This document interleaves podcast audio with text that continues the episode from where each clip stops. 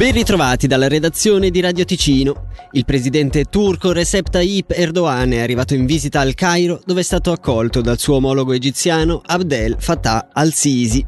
Si tratta della prima visita ufficiale tra i presidenti dei due paesi da oltre 12 anni. L'incontro, che sancisce anche la riconciliazione tra i due paesi, arriva proprio mentre nella capitale egiziana sono state prolungate di tre giorni le trattative tra Hamas e Israele per negoziare un cessate il fuoco. Ci spostiamo nei Grigioni dove il cantone istituirà un archivio audiovisivo dei dibattiti in Parlamento. Lo ha deciso oggi proprio il Gran Consiglio che dal 2018 è possibile seguire in diretta streaming anche in traduzione simultanea. In futuro sarà quindi possibile seguire le sessioni parlamentari anche in differita.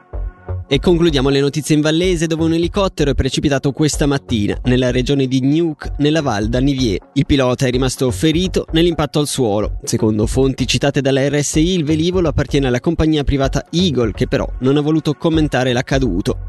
Stando alle prime informazioni, l'elicottero avrebbe urtato un cavo elettrico prima di schiantarsi al suolo.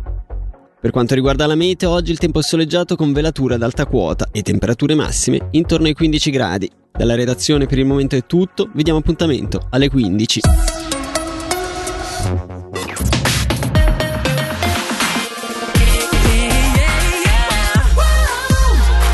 Radio Ticino